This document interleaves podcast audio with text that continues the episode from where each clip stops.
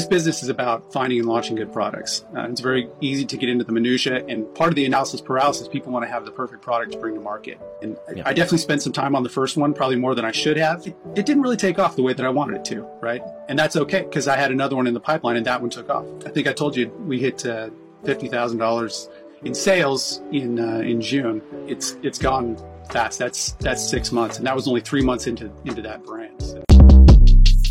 Short Cast Club